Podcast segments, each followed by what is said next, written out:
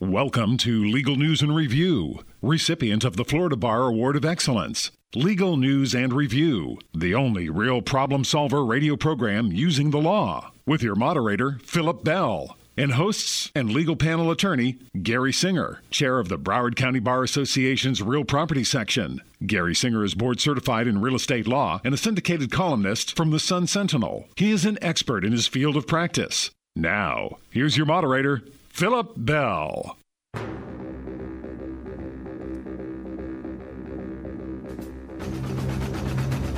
On the docket for today's program, community associations are there to foster safety, integrity of their communities. But technologies change so much. The association, an example would be electric vehicles, charging stations. Also, there are 33 states now that have legalized legal use, excuse me, of medical marijuana, and more are considering making it legal recreational.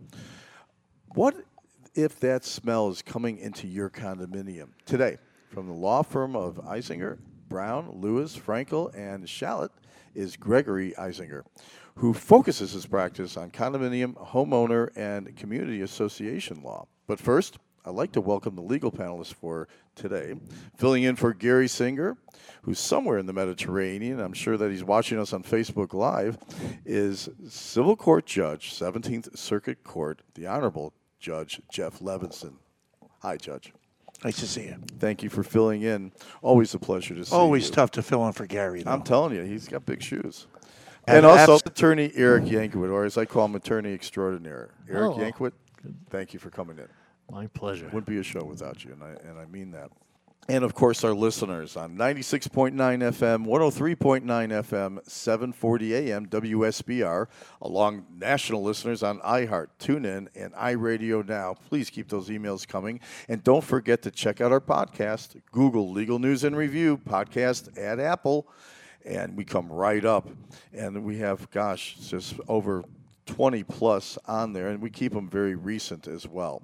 And don't forget, you can actually watch the, the review and you can see past programs. Just Google Facebook, Legal News and Review. We're recording today at Kelley Uustal Building in their very own mock courtroom. You know, you talk about amazing resources and their successes. If you've been severely injured by someone else's negligence, you need justice, just go to justiceforall.com. That's justiceforall.com. Gregory Eisinger, welcome to Legal News and Review. Thank you for having me. My first uh, question was actually a neighbor of mine to ask you this question. It's a very common question you get all the time, and I'm sure our listeners want to know what it is because a lot of them live in association, different so, uh, from homeowners to condos. Greg, what constitutes selective enforcement?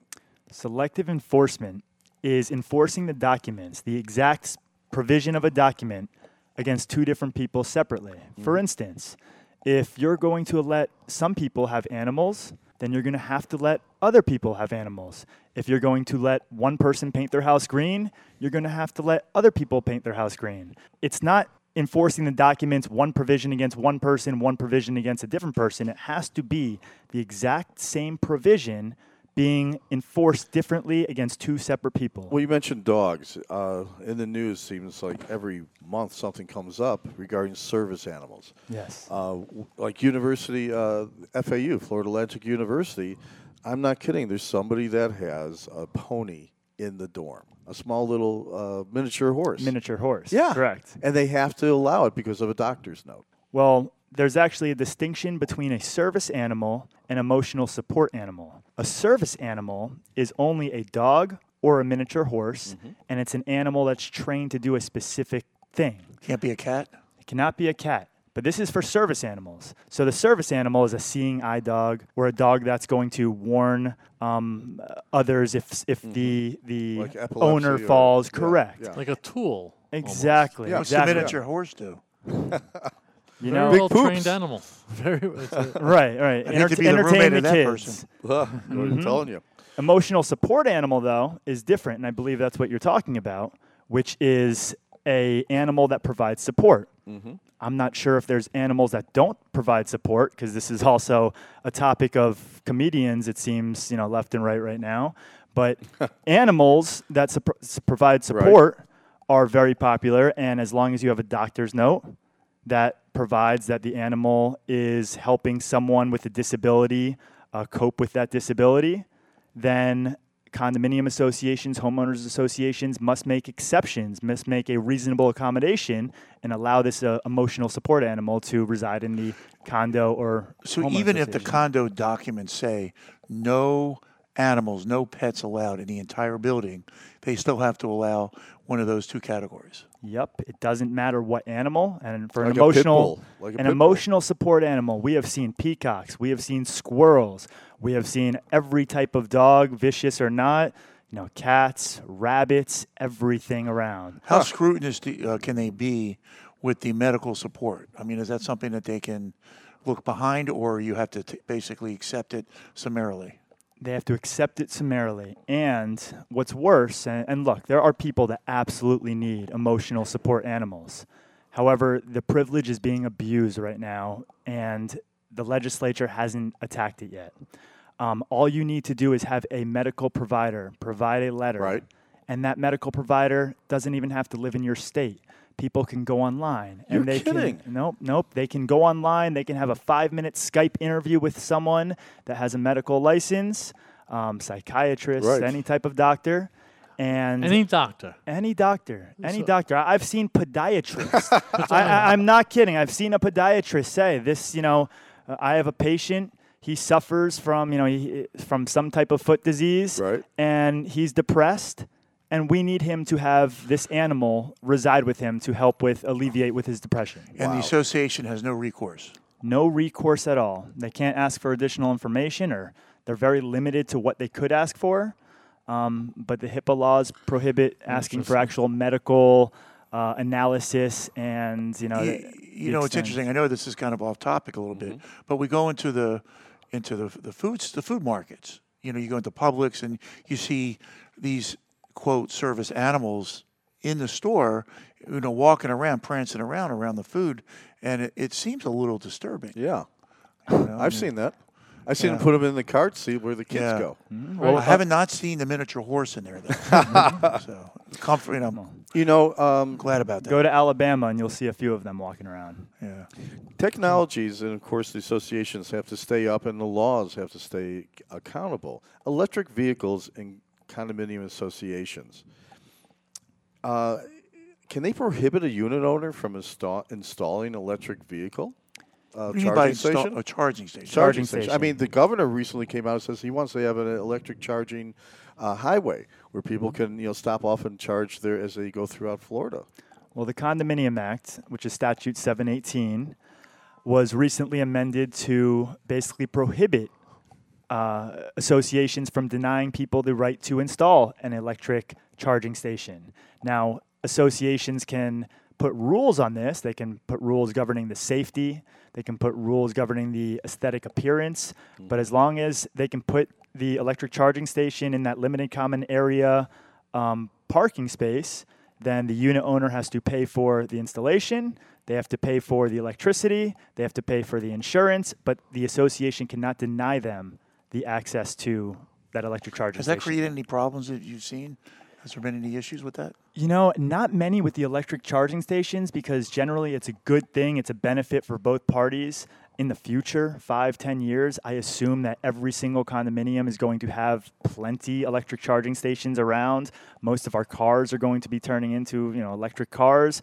So I think it's one of these things where maybe it's going to slowly develop, but no one's fighting against the electric electric charging station I've movement. tripped over the extension cord a few times, though. I mean, also you wonder if there's a. You want to make sure it's up to code. You worry about a uh, fire hazard as a result. Anytime you put electricity out there, and that's of some concern. I think. Well, you know, in the news for years, talking about secondhand smoke, right?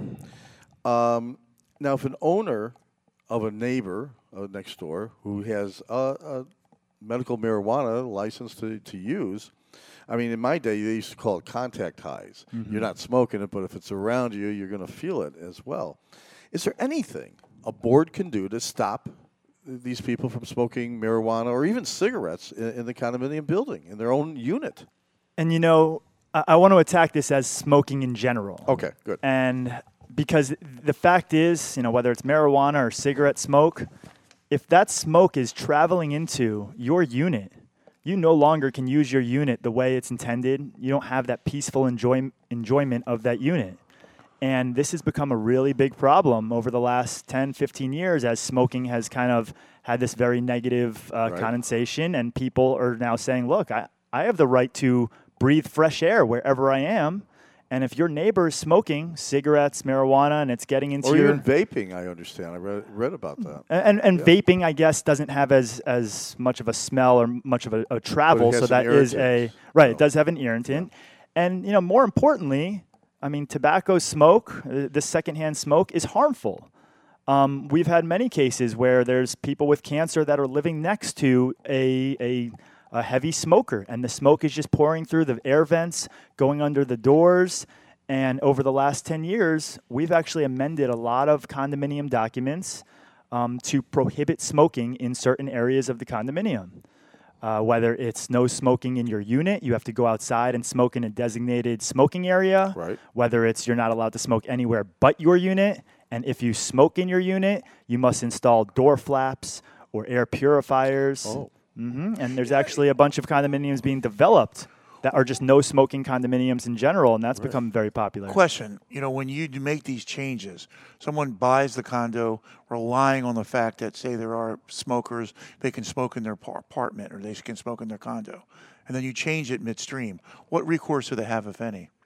So we haven't been contested yet on that fact, and actually, most of the amendments that we pass grandfather in the people that already live there. So we basically say, look, we're not going to take away the people's right that already live there to smoke, but going forward, anyone that moves into this building can no longer smoke, and they could make reasonable restrictions, such as, look, if you're a smoker and we pass this amendment, then now you have to smoke in this area, or you have to put a flap on your door and keep the smoke inside your unit contained, and, and you have to pay for that that issue because look, it's a nuisance, and condos will sue these people that are causing nuisances to the rest of the owners. Speaking Along of- those lines of suing, um, with most condo actions, can you go directly to court, or is there an administrative process that you have to go through? Well, it depends. Florida statute 718.1255 basically says that there are certain things that must be sent to the DBPR, the Department of Business and Professional Regulation, and goes in front of an arbitration, a non binding arbitration process before it can be brought in front of a court. And it, it works sometimes and it doesn't work sometimes because a lot of uh, occasions you file this DBPR action and it gets dismissed right away. They say, look, it's not going to settle. We don't really think this is ripe for the DBPR. And then it just gets brought right to circuit court. But those um, actions that must be brought to the DBPR involve the association making someone in the condominium do something with their unit. Um, so whether it's hey, you have to remove a door lock from your unit that wasn't properly installed, you have to bring that to the, to the DBPR before you can just file it in circuit court. So if, you, if you file it in court, you're going to be you're going to be kicked out because you have to go through that process first. Correct. So the biggest nuisance to me is my uh, Airbnb neighbor. My neighbor is uh, not at home. He's renting out his place to every Tom, Dick, and Harry. Book his place online. Well, don't be sexist and Mary. Because And Mary, sure, you're right. So how do we work with that when it's a condo unit or a homeowners association?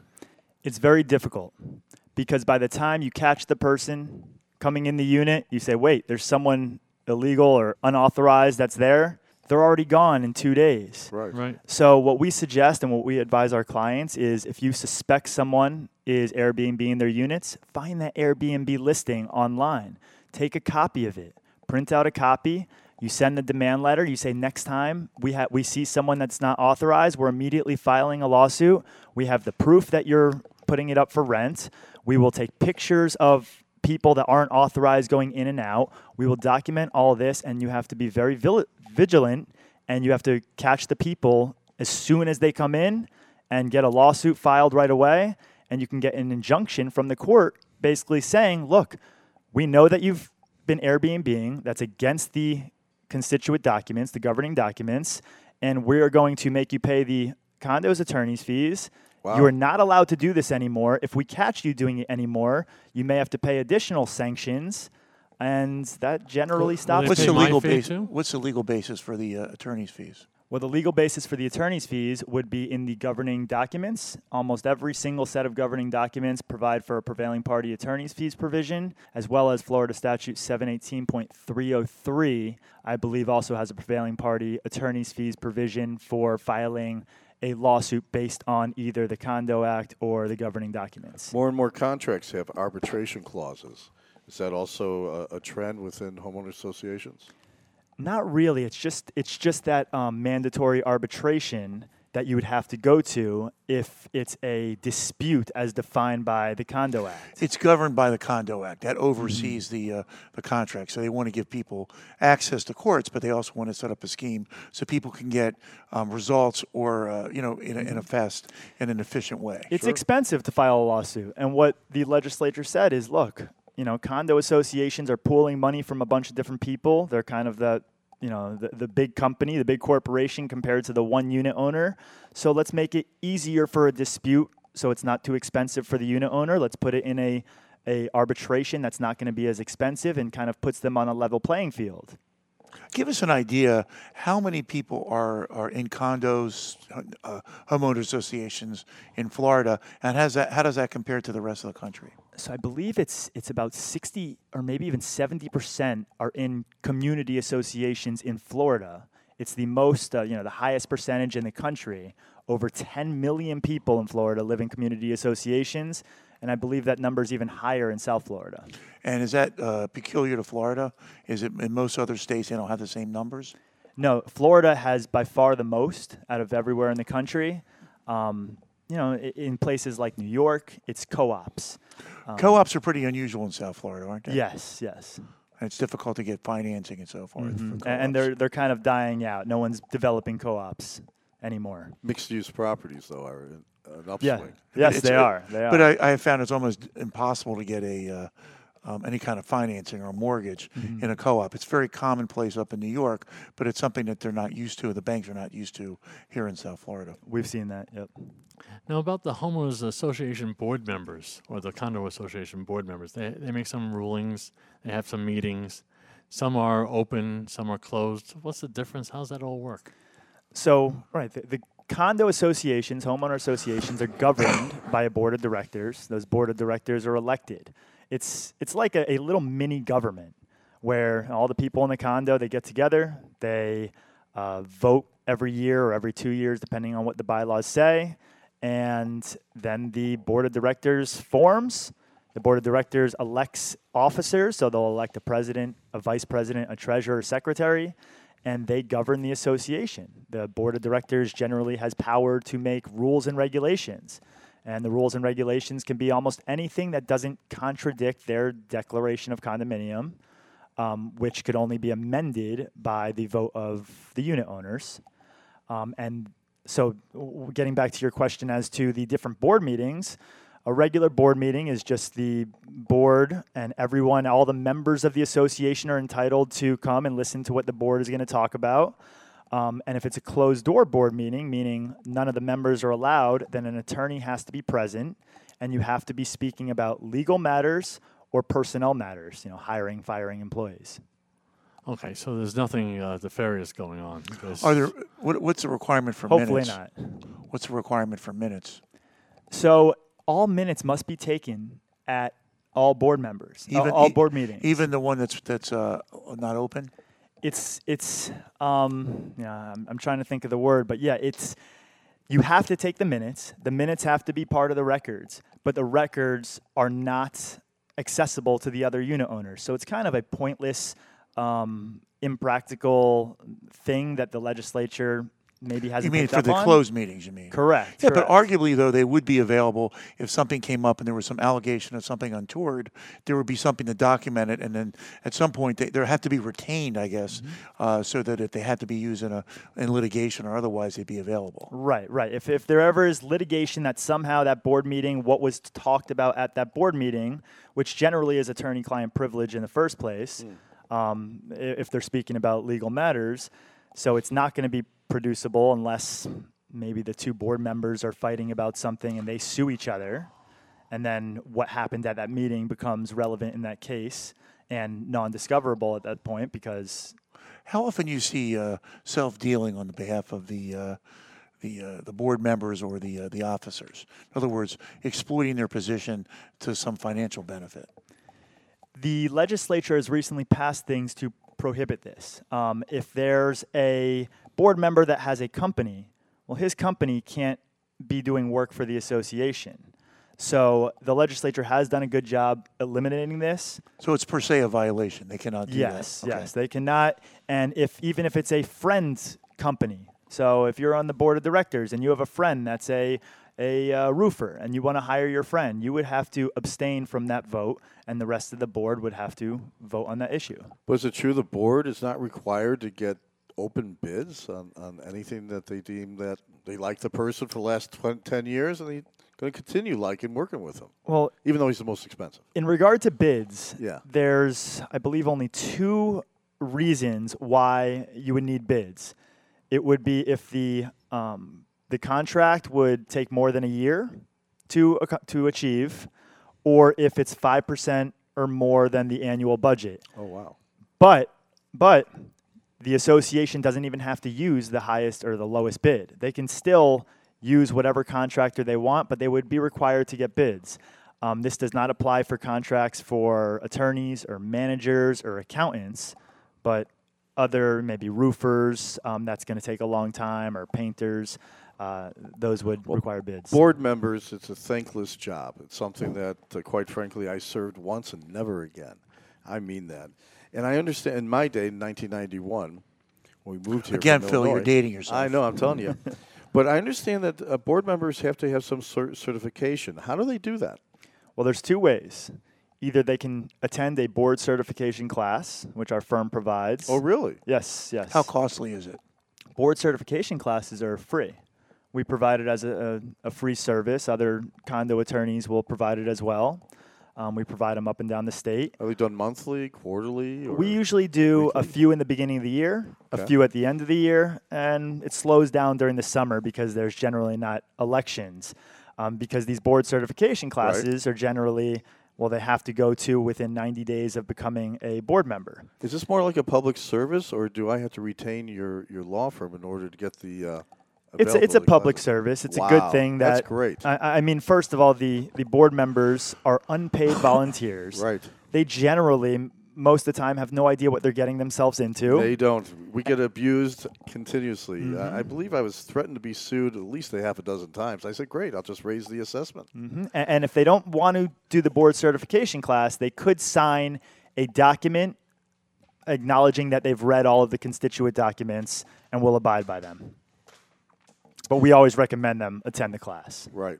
Again, the the, uh, the association is in charge to, to make sure property values are maintained, security and safety for those that live in the community, and as we just pointed out, it is a thankless job for those that actually serve as well.